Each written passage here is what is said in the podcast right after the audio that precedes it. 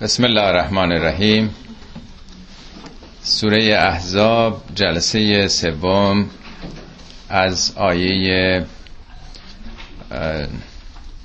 چهلم به بعد سی و نهم به بعد دیگه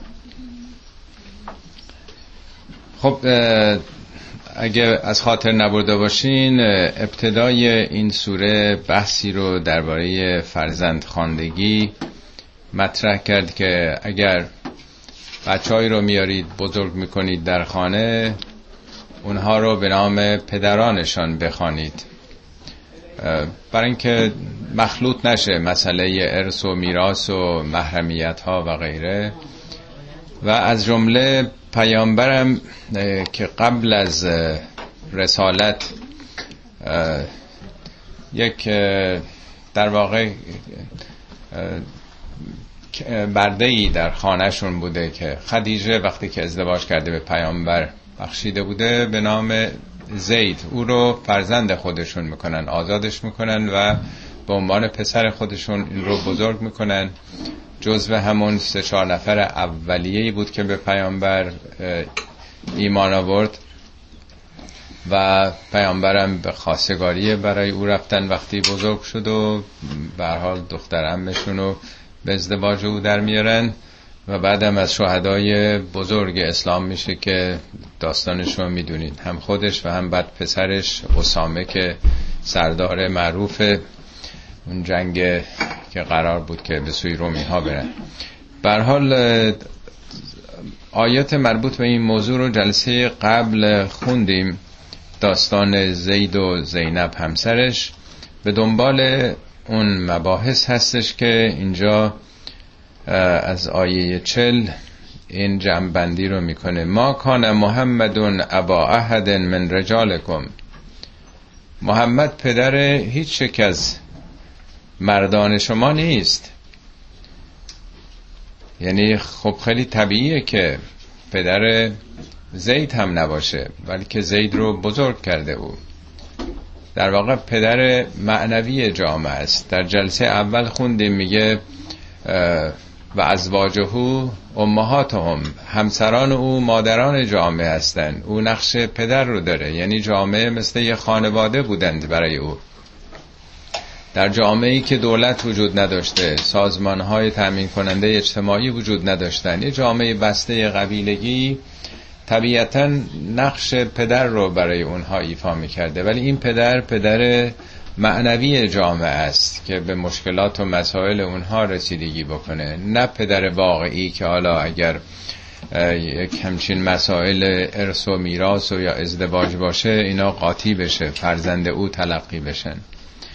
ولکن رسول الله بلکه او رسول خداست. یعنی آن چیزی که او ابلاغ می‌کنه عمل کردش به عنوان یک مأموریت الهی رسول کسی است که یک نور رسالت و برنامه از جانب خدا داره. یعنی اونو به عنوان یک آدم عادی تو جامعه یک بشر معمولی تلقی نکنید.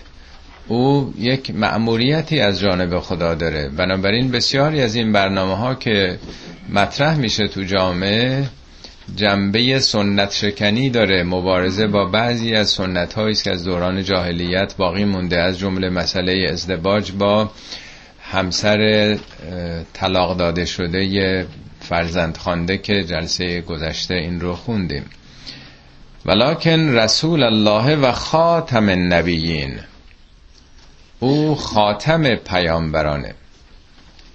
خاتم یعنی در واقع انتهای سلسله نبوت پیامبری از دوران حالا آدم اگر بگیریم یا نوح آغاز شده با نبوت پیامبر اسلام پیامبری به خاتمه رسیده. خاتم یعنی ختم کننده نه اینکه پیامبر ختم کننده باشه خدا ختم کرده ولی خاتم یعنی پایان بخش این برنامه. او انتهای این برنامه بود. دیگه بعد از او پیامبری در نظام خدا نخواهد آمد. البته می‌دونین ها خاتم رو به عنوان انگشتر گرفتن. میگن پیامبر مثل انگشتر پیامبران بود. نگین پیامبران بود. یه زینتی برای اونها بوده. در حالی که نگین رو در زبان عربی فس میگن فس با ساد این کتاب معروف ابن عربی فسوس الحکم یعنی جواهرات حکمت. هیچ وقت خاتم نمیگن. خاتم یعنی مهر. در قدیم اون موقع که امضا نبوده مردم سواد نداشتن. اگر می‌خواستن که چیزی رو امضا کنن پیامبر همیشه مهر می‌کردن پای نامه هاشون خودشون هم که مثل بقیه سوادی نداشتن. یعنی انگشتر که امروز فکر می‌کنن ثواب داره یه دی به عنوان تبرک دست می‌کنن در واقع امضا بوده دیگه. برای که همیشه همراه خودشون هم باشه. کسی این مهرشون رو سرقت نکنه همراهشون به دستشون بوده مهر می‌زدن. هر کدوم هم چون دست ساز بوده خاص خودش بوده دیگه. کارخونه ای نبوده که بشه تقلب ازش کرد. بنابراین چون نامه ها رو با مهر خط می‌کردن وقتی که امضا شما می‌کنین این نامه تمام میشه دیگه. یه امضا کردین و رد کردین. معنای خاتم میشه مهر پایان یعنی پرونده نبوت تمام شد. حالا ممکن البته این سوال برای کسانی پیش بیاد که آخه مگه بشریت متوقف میشه؟ چرا پیامبری باید تمام بشه؟ بهاییان به همین استدلال گفتن نه اون فقط یه تزیینی است. نه دنبالش باب و بها و نمی‌دونم اینا هم همه آمدن. حالا اونا میگن اینا دیگه فعلا آخرشن. ببینید علم تمام نمیشه. پیشرفت بشر تمام نمیشه. ولی همطور که توی دانشگاه معمولا یعنی تحصیلات به طور کلی دبستان و راهنمایی و دبیرستان بعد دانشگاه میان لیسانس و فوق لیسانس و دکترا می‌گیرن. وقتی کسی دکترا گرفت حالا بعضی از رشته ها فوق دکترا هم داره. دیگه میگن فارغ و تحصیل شد. از تحصیل فارغ شد. آیا علم متوقف میشه؟ علم نمیشه. ولی دانشگاه میگه بس دیگه. هرچی لازم بوده از مبانی اولیه دانش بهت گفتیم. دیگه میره وارد عالم تحقیق و ابتکار و اختراع و اکتشاف میشه. تازه از اون به بعد آغاز میشه. در حوزه های علمیه دینی هم میگن درس خارج دیگه. یه سلسله درس های متعارف رو می‌خونن این طلبه ها بعد میگن خب تمام شد دیگه چیزی نمیدن. دیگه هر کسی با عقل خودش باید بره جلو. یعنی بشریت به سن بلوغ رسیده دیگه نیازی نیست که هی الف بارو بهش بگن. میگه تا همینجا این آموزش ها کافیه؟ این کتاب من وقتی که کسی پی اچ دی می‌گیره که کنار نمی‌ذاره به اون کتابا دائما مراجعه می‌کنه. یعنی بر اساس این کتاب راهنمای عمل و به پیامبر درونیتون که عقله به مدد او دیگه جلو برید دیگه خودتون. بنابراین نبوت که به معنای نبعه خبره خبر دیگه بسته دیگه کافیه برای شما. دیگه به سن بلوغ رسیده بشریت خودش می‌تونه ادامه بده. البته بعضی ها میگن که خب نبوت تمام شده ولی رسالت ادامه داره دیگه. از جمله پیروان آقای رشاد خلیفه که می‌شناسین دیگه به حال دانشمند مصری بود که این عدد 19 و روابط ریاضی قرآن رو کشف کرد. اونا معتقدن او رسول خدا بود. خود ایشون هم با عدد 19 اثبات کرده که من رسول خدا حالا تعجبه که آدم رو کتاب یه پیامبر قبلی بخواد یک رسالت جدیدی رو افتتاح بکنه. ولی هیچ جای قرآن نگفته. البته همه رسولن. هر کسی تو خانواده خودش دوست و آشنا همه به حال مأموریتی از جانب خدا همه داریم. این یه رسالت عامه. همه شما رسولید. ولی یه کسی بخواد بگه من از جانب خدا یک رسالت بیژه دارم او باید خودش دلایل روشن خودش رو ارائه بده. در هر حال این آیه میگه که او پایان پرونده نبوت بود. یا ایها الذین آمنوا ذکروا الله ذکرا کثیرا کثیرا و سبحوه بکرتا و اسیلا ای کسانی که ایمان آورده اید. این فکر کنم دومی باره که تو این سوره یک خطاب آموزشی درون گروهی به مؤمنین. یعنی لازمه ایمانه. ای کسانی که وارد این دانشگاه شدید. دانشگاه ایمان. یکی از درس ها یکی از توجهات اینه که یا ایها الذین آمنوا اذکروا الله ذکرا کثیرا. خدا را یاد کنید یادی بسیار. یاد بسیار. ذکر مقابل نسیانه ذکر یعنی بیداری خداگاهی. نسیان چیزی رو آدم می‌دونه ولی یادش رفته. انقدر مشغول میشه تو زندگی قافل میشه از حقایق که از خاطرش میره. ولی ذکر یعنی دائما هوشیار بودن آگاه بودن و مراقب بودن. در قرآن ده بار ذکر کثیر آمده. خود ده هم عدد تمام معنا داره. در پاورقی ترجمه که خدمتون دادم این موارد آمده. ببینید ذکر برای همه لازمه. همه ما باید بیدار بشیم. خوابمون نبره. قافل نشیم تو دنیا. از صبح که بیدار میشیم سر کار میریم تا شب صدها عامل قافل کننده ما وجود داره که دور بشیم از اون مسیری که باید بریم. ولی بعضی جاها ذکر بسیار لازمه. یعنی خطر زیاده امکان قفلت خیلی زیاده. قرآن یه جا مثلا درباره تجارت میگه. نماز میگه که وقتی که ندای نماز جمعه بلند شد بشتابید به سوی خدا. داستانه ولی میگه که یه دی تا صدای ساز و دهل تجارت و کالا و خرید و فروش بلند میشه نماز ترک می‌کنن میرن. یعنی جاذبه های تجارت بیزنس شغل خیلی آدم غافل می‌کنه. یکی مسئله جنگ ذکر بسیار گفته باید بسیار اونجا خدا رو یاد بکنید. یعنی دائما ممکنه خشم آدم رو دور بکنه از خدا. اختلافها دعواها به سرعت آدم رو دور می‌کنه. یکی مسئله شعر و شاعریه. یه سوره در قرآن راجع به شعرا هست. میگه از شعرا کیا پیروی می‌کنن؟ اونا که پندار گران پندار پرستن. از شعرا هم القابون علم تر انهم فی کل واد یهیمون. نمی‌بینی نمی‌بینی که با الفاظ چه پروازایی می‌کنن چه اوجی می‌گیرن. در عالم کلام حرف. و یقولون مالا یفلون حرفایی می‌زنن که عمل نمی‌کنن. میگه مگر اون شاعرانی که شعرشون رو در خدمت ظلم ستیزی قرار بدن از هنرشون استفاده بکنن در ظلم ستیزی مقابل ستمگران و ذکر الله کثیرن. خیلی به یاد خدا باشن. یعنی وقتی آدم در وادی احساس و خیالات و اینا میره به شدت آدم رو میکشونه تو اون عالم هپروت عالم خیال. ولی دائم باید مراقب باشه که این الفاظ این هنرهای کلامی او رو به سمت خودش نکشه چون هنر خودش آدم رو جذب می‌کنه. حالا من خیلی وقتتون نگیرم. ده مورده که نشون میده کجاها ذکر بسیار لازمه. آدم واقعا باید مراقب خودش در هر لحظه باشه که سقوط نکنه. شما یه وقت تو خیابون جای مثلا پارکی داریم میرین خطری نیست ولی یه وقت هست که می‌خواین از جای شلوغی خیابونی عبور بکنین یا یه جنگلی است که درندگان هست اونجا باید خیلی مراقب خودتون باشید. خطر خیلی بیشتره. و سبهوه بکرتن و اسیلا.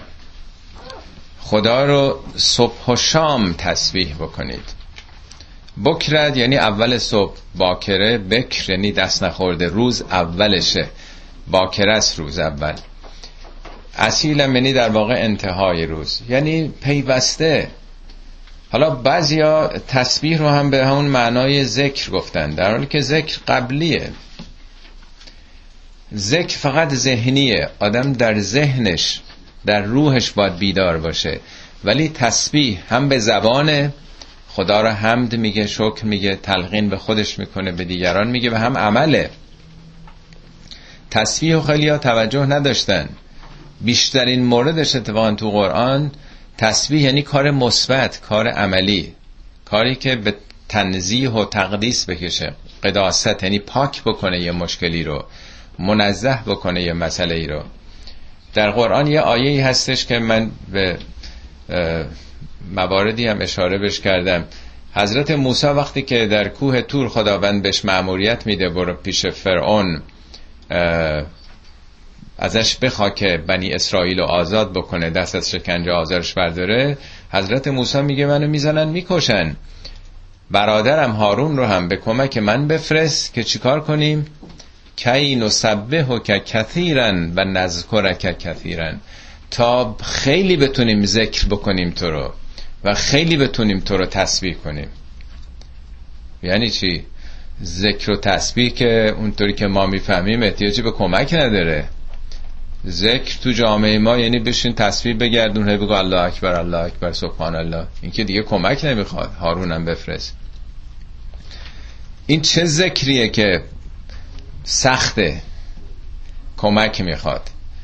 ذکر یعنی یاد. تو اون جامعه فرعون مطرحه. همه جا نام نامی ملوکانه است. هر کاری می‌خوام بکنن به نام فرعونه.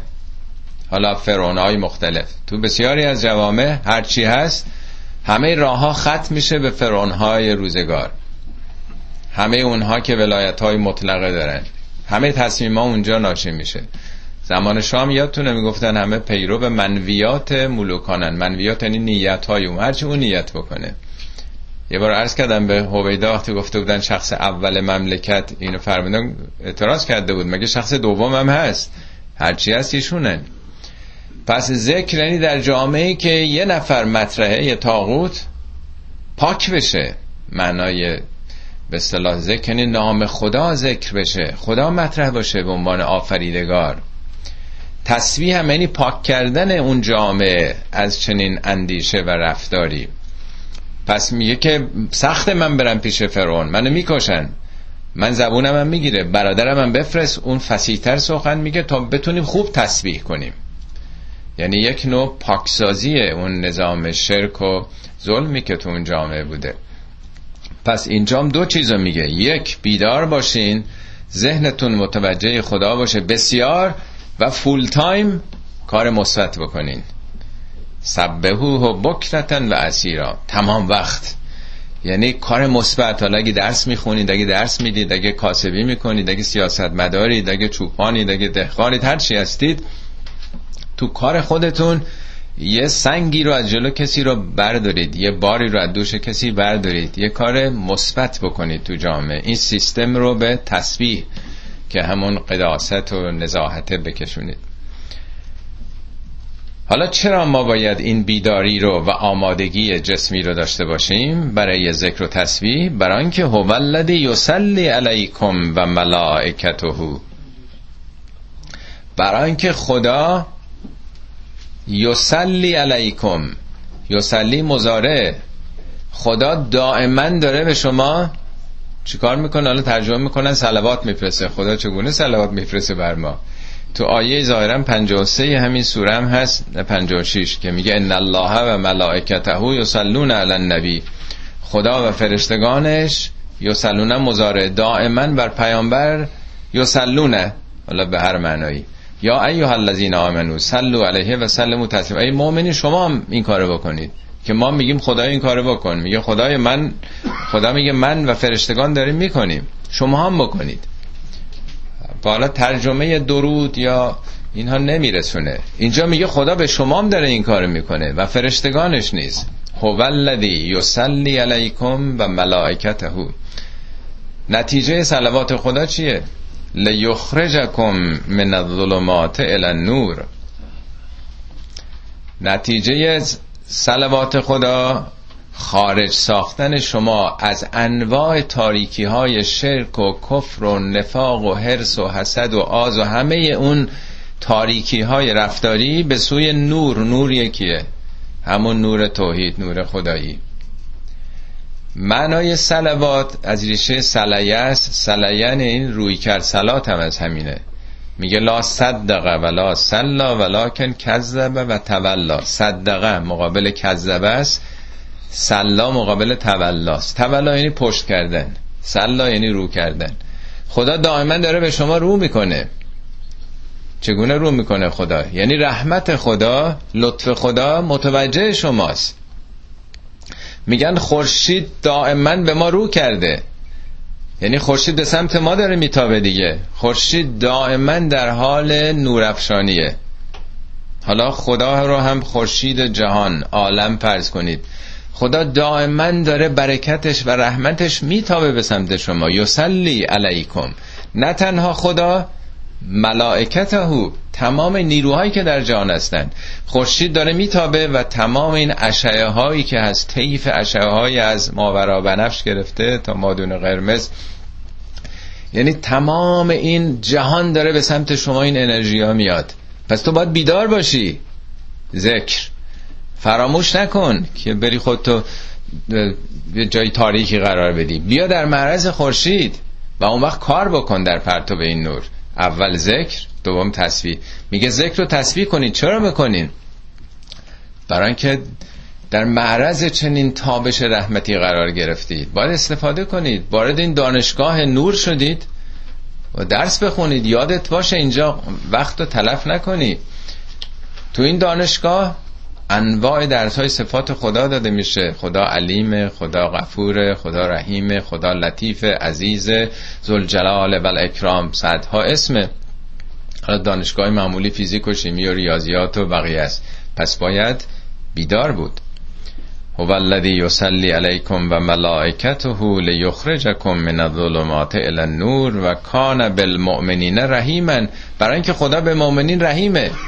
یعنی تو اگه به سمت نور قرار بگیری رحیم یعنی رحمت ویژه. خدا دو تا صفت رحمت داره. که رحمان خورشید به همه جا داره میتابه. رحیم یعنی تو اگه بیشتر جذب کنی بیشتر بهت میده.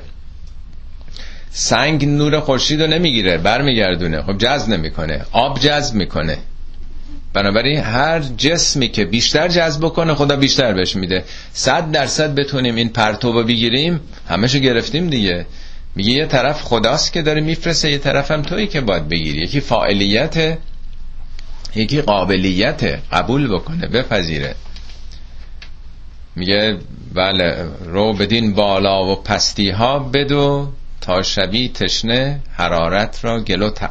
گرو باید تلاش بکنی. میگه کشت جان را وجود تو کشت و زرعه. کشت جان را کش جواهر مزمر است. در زمیر تو جواهره یعنی در خاک وجودت در زمین وجودت استعداد جواهر وجود داره. ابر رحمت پر از آب کوسر است. ابر رحمت خدام پر از آب کوسره زمین تو هم که یک سر جواهر استعداد تو خاک. پس رشد بده بیاد بالا بدو این برون بر تشنه بشو تا آب رحمت از ابر کوسر بر تو بباره. این عارفان ما این معانی رو فهمیده بودن از این آیات که به این زبان شیرین فارسی بیان می‌کنن.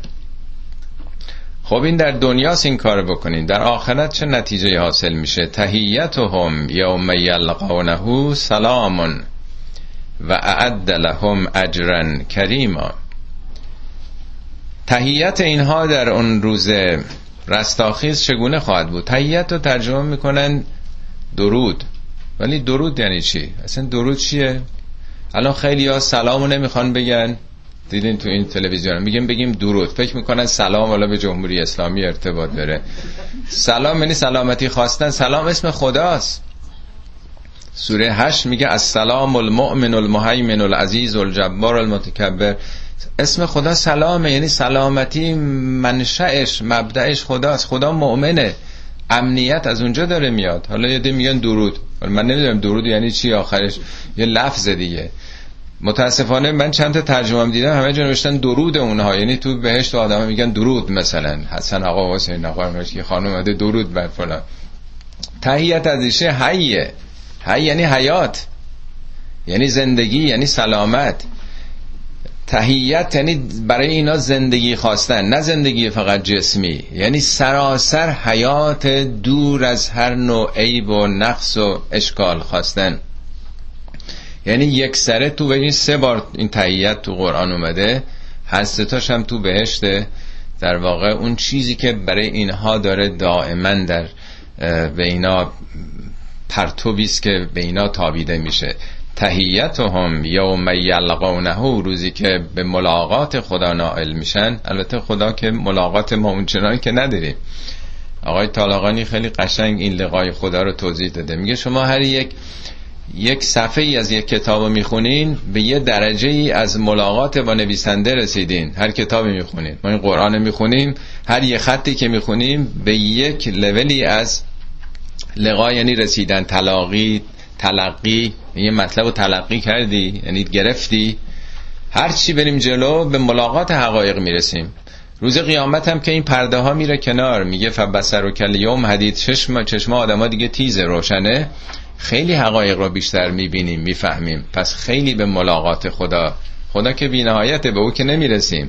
ولی خیلی چیزا رو آدم تلقی می‌کنه. در آن روز اینا چی تلقی می‌کنن؟ یک سر زندباده تحییت میشه گفت زندباد البته به معنای بیش از زنده بودن جسمی. و تحییتهم یوم یلقونه سلامون. تحییتاش چیه؟ همش سلامه. سلام هم نه که لفظ بگن سلام.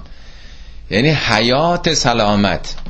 چه جسمشون سلامت چه روحشون روانشون همه چی زندگی سراسر سلامت خواستن برای این هاست و اعد لهم اجرا کریما.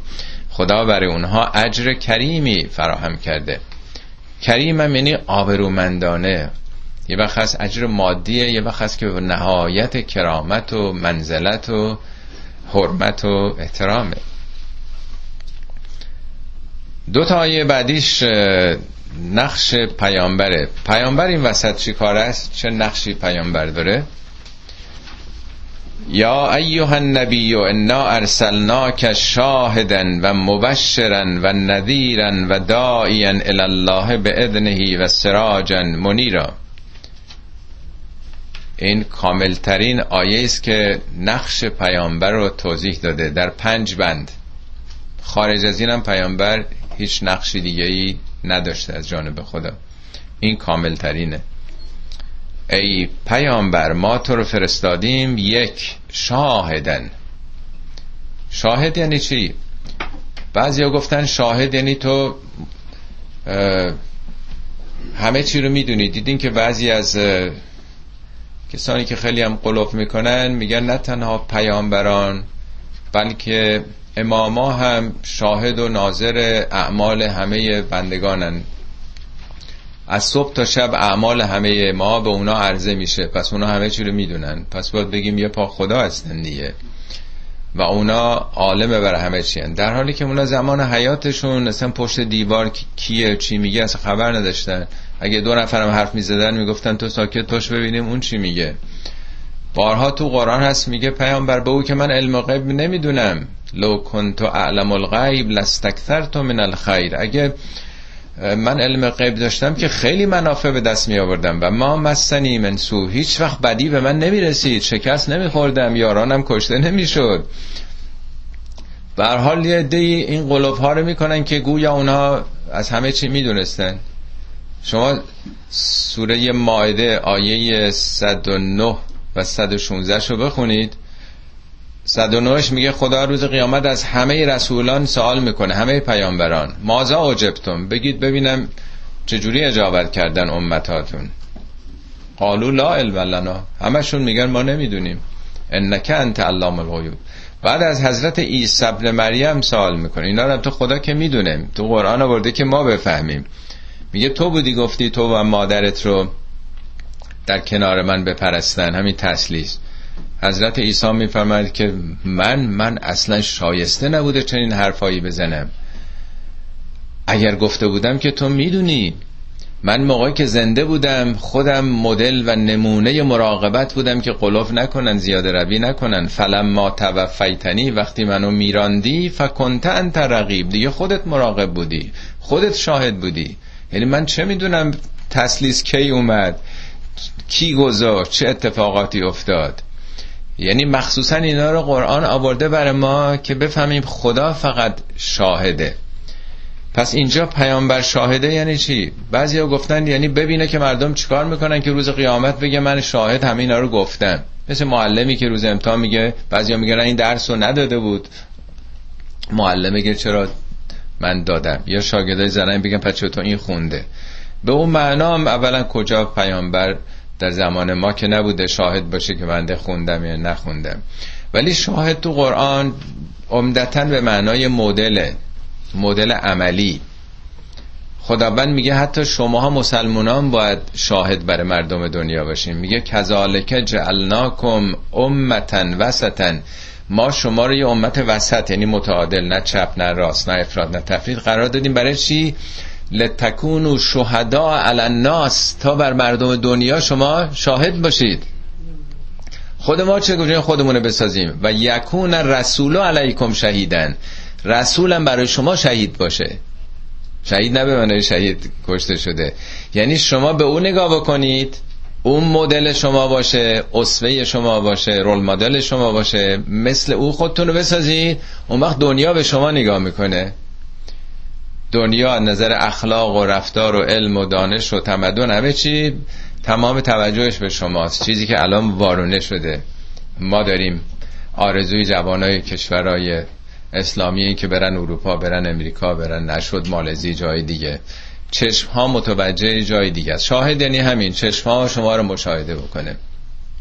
پس اولی نقش پیامبر اینه که خودش مدل باشه. قبل از اینکه حرف بزنه به عملش نگاه کنن. اتفاقا مسلمان های اولیه اکثرا از طریق عمل پیامبر مسلمون شدن. امامان اهل بیت هم همینطور تاریخشون رو بخونین عمدتا با عملشون دعوت می‌کردن. قبل از اینکه حرف بزنن. عملشون بهترین کتاب بود.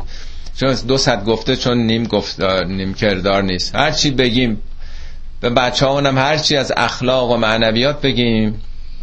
وقتی رفتار ما رو تو خونه می‌بینن همسرا با هم تلفن زنگ می‌زنه میگه بگو نیست دروغ و اینطوری می‌بینن در تجارت در ارتب... وقتی می‌بینن پدر مادرشون اثر نداره. هزار تا حرف بخوایم بهشون بزنیم. پیامبر اولش خودش الگو بوده. همه او رو میدیدنش. شاهد. دوم چی؟ تشویق کننده. مبشر یعنی بشارت بده. آفرین باری کلا کار خوبیه. خدا حفظت بکنه ادامه بده. یعنی تشویق بکنه اونا رو. بی تفاوت نیست.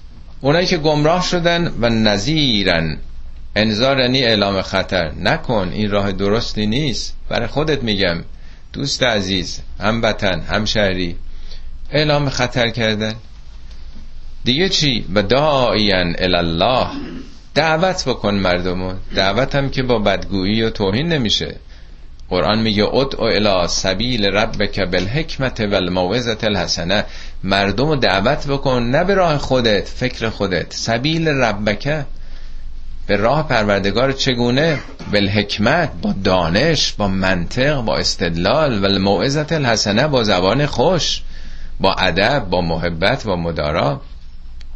و جادل هم بلتی یه احسن. مجادله هم اصلا نکن اگه می‌کنی با زیباترین شیوه. انگوش روی نقاط مشترک بذار. نه جایی که با هم اختلاف دارین. رو مشترکات برین جلو. دیگه تا دلتون بخواد از این شیوه ها تو قرآن گفته میگه قل لهم فی انفسهم قولا بلیغا. پیامبر جوری با اینا صحبت بکن در عمق جانشون بنشینه.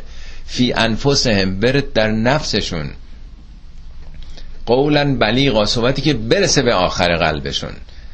میگه فمحل الکافرین. این کافرها رو مهلت بده. چه مهلتی امهل هم رویدا. رویدا یعنی باب مفایله اراده است. عاشقشون بکن اون رو. ارادهشون رو جذب بکن. دلشون رو جذب بکن. بنابراین دعوت پیامبر چگونه دعوت می‌کنه؟ به ازنهی به ازن خدا یعنی چی؟ ترجمه می‌کنم به اجازه خدا. به اجازه خدا یعنی چی؟ از یعنی یه رابطه دو طرفه است. تا حالا دیدین که یه نفر اجازه بده ولی کسی نباشه که اجازه بگیره. اجازه موقعی داده میشه کسی اجازه بگیره. پس در از دو طرفه است. یعنی اگه کسانی آمادگی دارن دعوتشون بکن. وگه نه از معنی پیدا نمی‌کنه. در قرآن میگه ولبلد و طیب زمینی که پاک باشه. یخرج و نباته به ازن الله. به ازن خدا سبز میشه. زمینی که پاک باشه یعنی آلودش نکرده باشن. زمین شو... چیز نباشه رو روغن ماشین ریخته باشن یا تا چیز دیگه. ازن خدا سبز شدنش دی خورشید هست هوا هست آبم هست سبز ازن خدا همینه. میگه اگه آمادگیشو هست به ازن خدا دعوت می‌کنه. به زور نمیره یقشو بگیره که بیا می‌خوام برات من تل آیات تلاوت بکنم. یعنی زوری نیست خلاصه. لا اکراه فدین پیامبر مطابق آزادی و حق اختیار مردم دعوت می‌کنه. به ازن خدا معنیش اینه و اینا خدا همه رو اجازه داده که هدایت بشن. دیگه چیه؟ پنجمینش. سراجن منیرا. پیامبر چراغه. چراغ که آدما رو نمی‌کشه به سمت خوده چراغ را روشن می‌کنه. یه چراغ خیلی نورانی. پیامبر هم خودش چراغه و هم یعنی هم خودش روشن آگاه هم دیگرانو. آگاهی میبخشه. منیره. منیر یعنی نور بخش. نور افکن در واقع. ولا تطع الکافرین و المنافقین کافرین و منافقین هم که نمی‌خواد سرکوبشون بکنی. اطاعت نکن. اونا آزادن. راه خودشونو برن. تو هم آزادی. فقط دنبال اونا نرو. اونا هم خیلی انتظارات دارن. خیلی چیزایی می‌خوان تو اطاعت یه صد بالاتر. بله. و بشر المؤمنین به ان لهم من الله فضلا کبیرا. مؤمنین رو بشارت بده که از جانب خدا برای اونها فضل کبیری هستش. فضیلت کبیره پیامبر البته مبشر و منظر میگه حالا به کیا باید بشارت بدی؟ به مؤمنین بشارت بده که از جانب خدا فضلم یعنی اضافه دیگه افزایش فضیلت کبیری است. اما در طرف مقابل ولا توت الکافرین و المنافقین از اونا اطاعت نکن. کافر که حقایق رو میپوشونه ندیده می‌گیره. منافقمون که نه ظاهرا آمده خیلی جانماز اماب می‌کشه. در صف مسلمانام هست ولی دروه. از پشت می‌خواد خنجر بزنه تو جامعه است. و دع ازاهم اذیت های اینا رو هم چیکار کن؟ دع یعنی رها کن. ودا یعنی چی؟ ودا یعنی رها کردن دیگه. اذیت می‌کنن اینا تو رو. زخم زبان می‌زنن. هزار جور گرفتاری ها برات. اصلا مهم نیست اصلا. ولشون کن. دع ازاهم. به روی خودت نیار.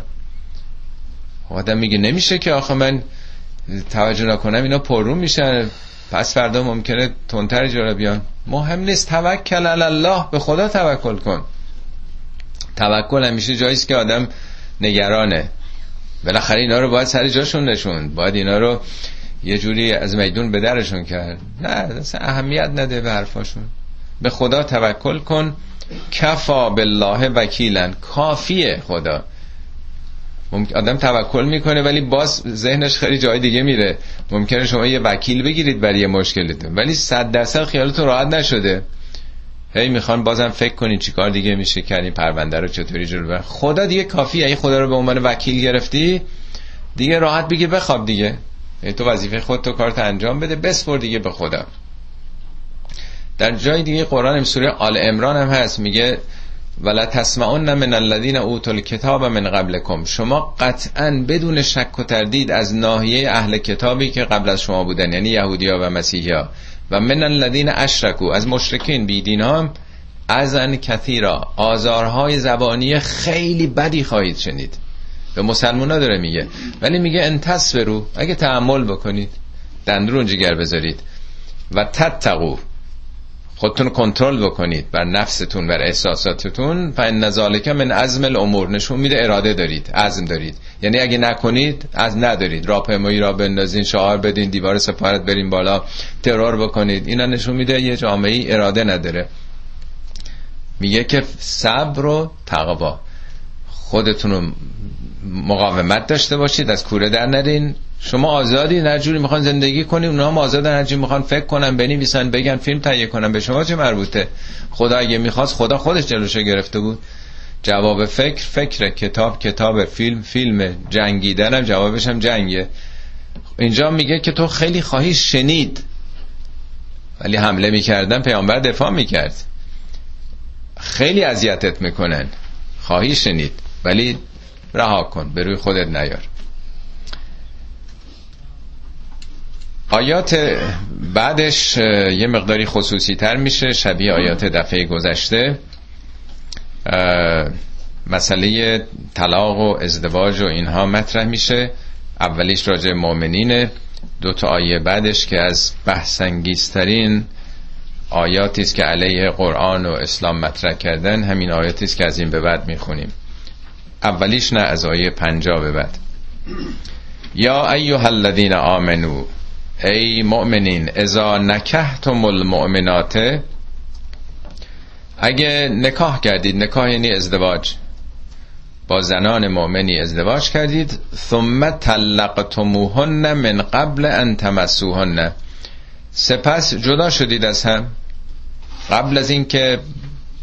به هم با هم ازدواج کنید به اصطلاح. با هم تمسونه با هم تماس بگیرید. منظور هم مثلا زن شوهری است دیگه. و زبان معدبانه گفته. یعنی عقد خوندن ولی فردا پشیمون شدن. قبل از اینکه تو خونه هم برن جدا شدن اصلا. حالا چیکار باید کرد؟ فما لکم علیهن من عدتن. برای اونها وظیفه ای نیست که عده نگر دارن برای شما. عده موقعی است که بر حال ارتباطی برقرار شده باشه ممکن باشه عامله شده باشه. پس این سه ماه چون می‌دونید در اسلام طلاق بعد از سه ماه معنا پیدا می‌کنه. یعنی از موقعی که تصمیم گرفتن که می‌خوان طلاق بگیرن سه ماه بعد رسمی میشه. در این سه ماه زن از اون خونه نباید بره. نه مرد حق داره بیرونش بکنه نه زن حق داره بیرون بره. تو این سه ماه برای اینکه با هم به حال صحبت بکنه خشم و خروشی اگر بوده فروکش بکنه. بعد از سه ماه واقعا دیگه اگه بخوان معلوم نشه تصمیمشون رو گرفتن دیگه. حالا تو سوره طلاق و نسا اینا رو به تفصیل نوشته. هیچ جای دیگه هم این قوانین رو پیدا نمی‌کنی. در 1400 سال پیش انقدر جدی گرفته. ولی میگه که خب نه اینا با هم ارتباطی که نداشتن. پس این فردا می‌تونه بره با کسی دیگه ازدواج بکنه. فما لکم علی انتظار نمی‌تونین داشته باشید که اون تا سه ماه دیگه تصمیم دیگه برای خودش نگیره. فمتعوهن بهره مندشون بکنید. یعنی کادویی بهشون بدید پولی بدید امکاناتی بدید. در سوره های دیگه قرآن توضیح داده. میگه نصف مهرشون رو باید بپردازین. میگه اگه صحبت کردین مهریه تعیین کردید ولی با هم ازدواج نکردید پرداخت 50 درصد مهریه واجبه. کسی این کار می‌کنه؟ میگه اگر به حال ازدواجم کردین و تماس با هم داشتین که همش دیگه واجبه. ولی اگر قبل از تماس بود باید بهره مندش اینجا نگفته چه مقداری در سوره دیگه قرآن نصف مهریه تعلق می‌گیره. یعنی به حال یه حرفی زدید و به حال این همه جا فهمیدن و خب یه نقطه ضعفه که چرا این مرد علاقم گرفته ولی فرداش جدا شد یه ضربه روحیه برم طرف. و سرهوهن سراهن جمیلا. اونا رو آزادشون بگذارید به زیبایی به خوبی و خوشی. یعنی حق نداری بگی نه من تو رو طلاق داد تو رو عقد کردم حالا کاری نداشتیم و ولی بالاخره تو دیگه حق نداری و تو به اسم منی و رسمی شده و نه. اصلا حق ندارید. چقدر تو جامعه ما این کارو می‌کنن؟ جدا شدن و اصلا نمی‌ذارن. طلاق نمیره بده مرده انقدر اذیتش می‌کنه تا بگه مهرم حلال جونم آزاد. چون دیگه تا دلتون بخواد تو جامعه اسلامی ما از این حرفا هست. سر دفعه پیش از کردم عمدتا تو قرآن درباره طلاق اومده. میگه یا به خوبی و خوشی نگرش دار یا به خوبی و خوشی به زیبایی از هم جدا بشید. یعنی این پرونده باید جمیل با زیبایی تمام بشه. که هم دیگه دیگه تو خیابون می‌بینن پشت به هم نکنن. به بچه هاشون فوش علیه هم دیگه ندن. دو تا فامیل زده هم نشن. سرهوهن سراهن جمیلا. آزادی با نهایت زیبایی. آیه بعدیش راجع پیامبره. یا ایوه النبی انا احللنا احللنا لک ازواج کلتی آتیت اجورهن. ببین خیلی جا قرآن به پیامبر میگه که دیگران بفهمن. یعنی بخش عمده این آیه دستور همگانه ولی بعضیا فکر کردن که این به پیامبر گفته تنها. ای پیامبر ما بر تو حلال کردیم اون همسرانی که آتیت اجورهن که مهریهشون رو پرداختی. کلمه مهریه در قرآن نیمده ما میگیم. اجور همونه. حالا بعضی جا صداق گفته صدقاتهن. یعنی ازدواج در اون موقع بدون مهر معنی نداشته. جامعه بسته است کاری نیست شغلی نیست درآمدی نیست. یه وقت طلاق گرفت این چیکار کنه این زن؟ ده سالم گذشته دیگه معلوم نیست که بر حال خاصگار اونطوری داشته باشه. یا نه اختلاف هم نداشتن شوهرش تو جنگ کشته شده. این بعد چیکار بکنه؟ یعنی مسئله بسیار بسیار مهمی است تو قرآن مسئله مهریه. حالا البته اون مبانی منطقیش تو زمان ما مقداری سوس شده. دو طرف کار می‌کنن و عوامل دیگه ای به وجود آمده که تضمین کننده ازدواج باشه که متاسفانه نیست. ولی به حال لاقل تو موقع میگه به این شرط حلاله که مهرشون رو بدی. و ما ملکت یمینو که آنچه که به ملک یمین تو در آمده مما افا الله علیک.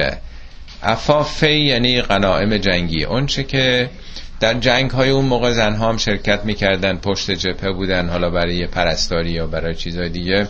تو این جنگ ها حالا چه تو شهرها قبائل بوده یا تو صحرا به حال اونها اسیر می شدن البته بردهداری برخلاف اونچه که تصور می‌کنن هیچ وقت در اسلام نبوده. برده.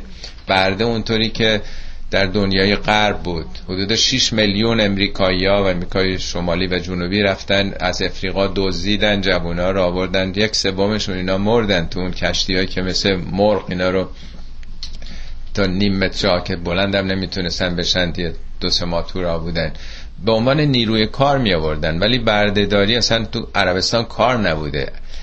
اینایی که دستگیر می شدن اسیران جنگی هن. اسیر جنگی هم همه جای دنیا بوده. جنگ هشت ساله ما ایران و عراق دو تا کشور مسلمون بیش از صد هزار نفر از هم اسیر گرفتن دیگه. اسیر به نیروی کار نمی گرفتن که گرفتن تا اگر روز صلح شد مبادله بکنن. بنابراین در 1400 سال پیش هم به طریق اولا بوده دیگه. حالا تو این جامعه می آمدن خب یه زن تنها غریبه که اسیر شده. با اینا ازدواج می خیلی فکر کردن که دیگه با اون آزاد بوده ملی بوده هر کسی. نه. اونم دقیقا قرآن گفته که قواعد و قوانینی داره ازدواج می‌کردن اما جالب این نکته است که آقای طالاقانی توجه کرده. من اولا تو نگاه کردم به الموجم دیدم این کلمه ملکت 15 بار تو قرآن اومده. همه جاش مازیه به جز اون نیمده تملکا آقای طالاقانی تو تفسیرش تو این پاورقی ترجمه که دادم اونجا نقل کرده.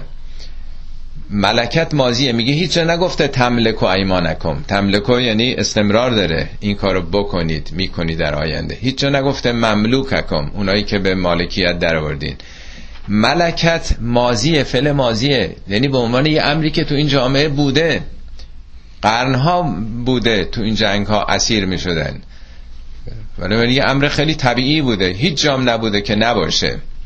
بنابراین اینا یه واقعیت اسلام که آمده بخشنامه ای عمل نکرده که از فردا همه ورده ها آزاد هیچ کسی دیگه حق نداره بگیره. دائما جنگ بوده خب دیگران می‌گرفتن قبایل دیگه. و بعد اونا آزاد بشن چیکار بکنن؟ درست مثل من یه بار عرض کردم تا نسل قبل از ما تو هر خونه ای اونا که مقداری وضع مالیشون خوب بود کلفت داشتن. اونا که خیلی وضعشون خوب بود نوکرم داشتن. خبری نبود تو دهات.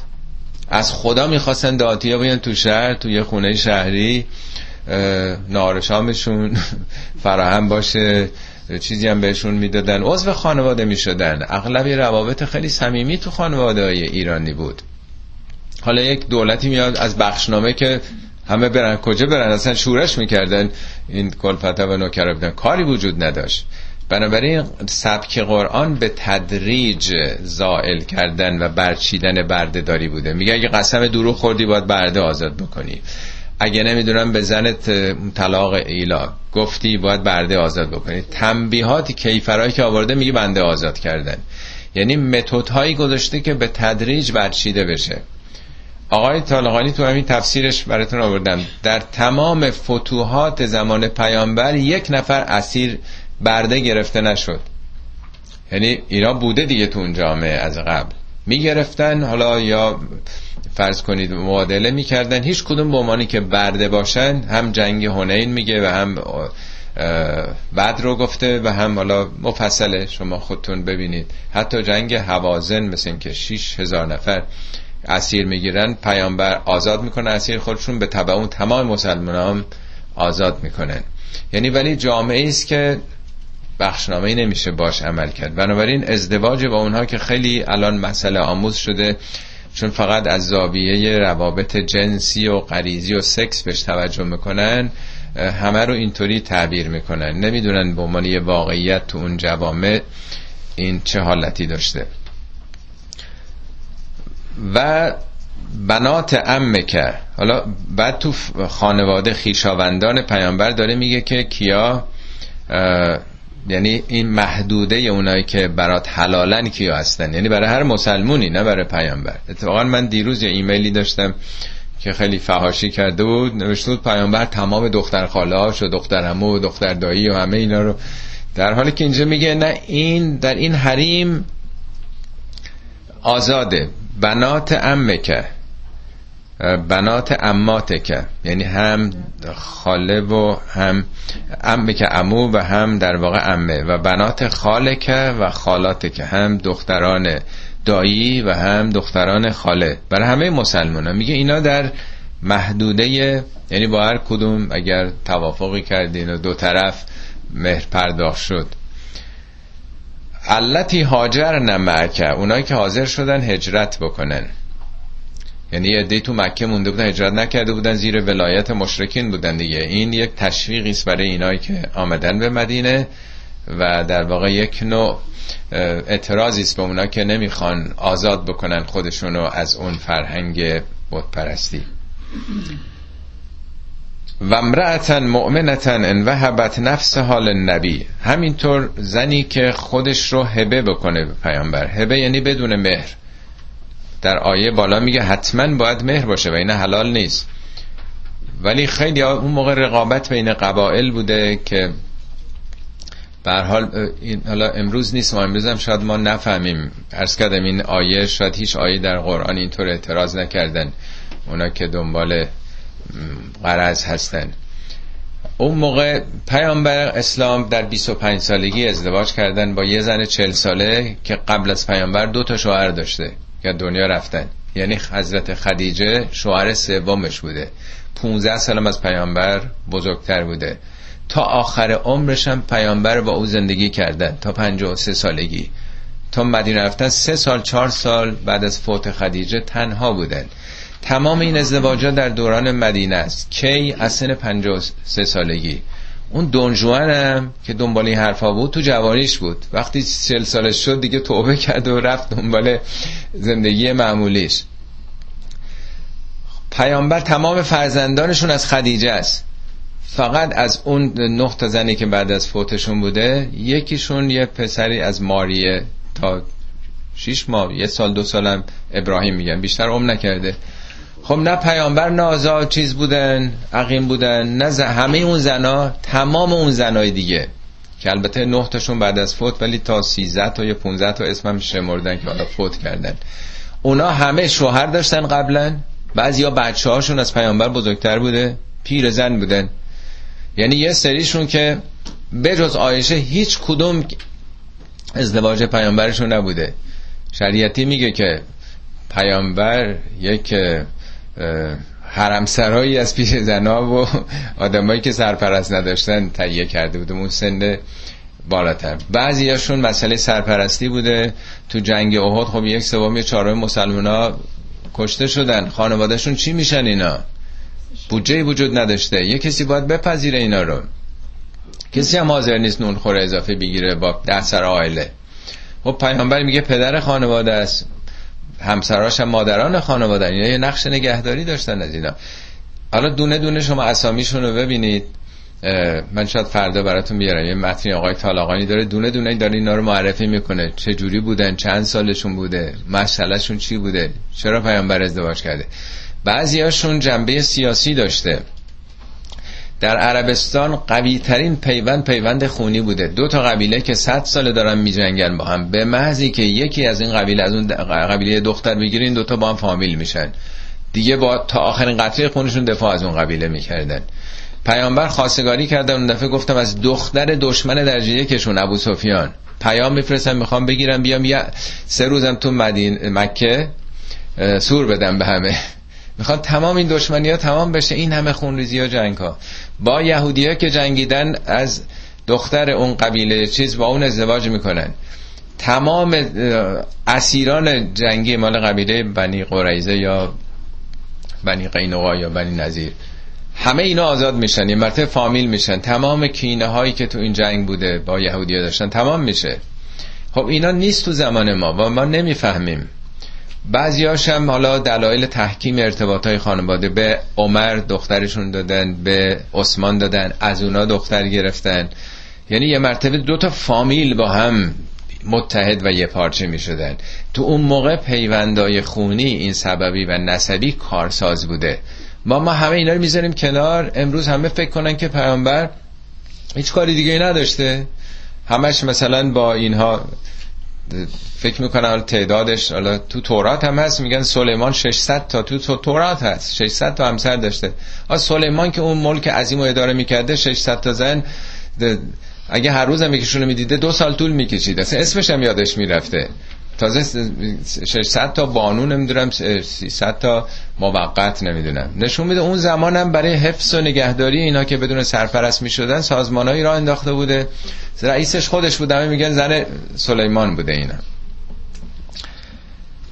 تاریخ هم البته ابن عباس که از مفسرین اولی است میگه هیچ زنی خودش رو هبه نکرده. قرآن میگم چیزی اجازه است. ولی بعضیا اسم دو تا رو بردن. اسامیش هستش. حالا تو پاورقی هم براتون نوشتم که یکی ازدواج سومش بوده پیامبر. دیگه خب کسی هم نمیگرفتتش خودش بیاد هبه کنه انتظار دیگه. مهریه نمی‌تونسته داشته باشه.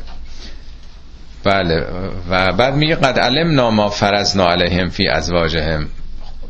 خداست که میفرماد ما اون که فرض کردیم می‌دونیم. یعنی اینا رو روی یک منطقی مسلحتی ایجاب کردیم. فی ازواجهم در مورد زنان که کدوما حلاله کدوما نمی‌تونید بگیرید. قوانین چگونه است؟ و همچنین نسبت به اون چه که ما ملکت ایمانهم راجع به اون کنیزانی که تو این جامعه در همه اینا مقرراتی است. لکیلا یکون علیک حرجون.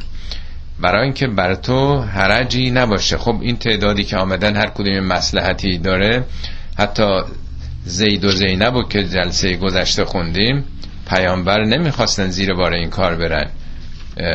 یه کاری بوده با ضوابط اون جامعه مطلوب نبوده. میگه زوجنا که ما به زوجیت تو در آوردیم به قیمت آبروی پیامبر میگه این کار کردیم که این سنت شکسته بشه. این سنتی که ازدواج با همسر طلاق داده شده یه پسر خانده اون موقع حرام بوده میگه نه اینا رو بذارید کنار. حلال و حرام چیزای خونیه. این ارتباطات نیست.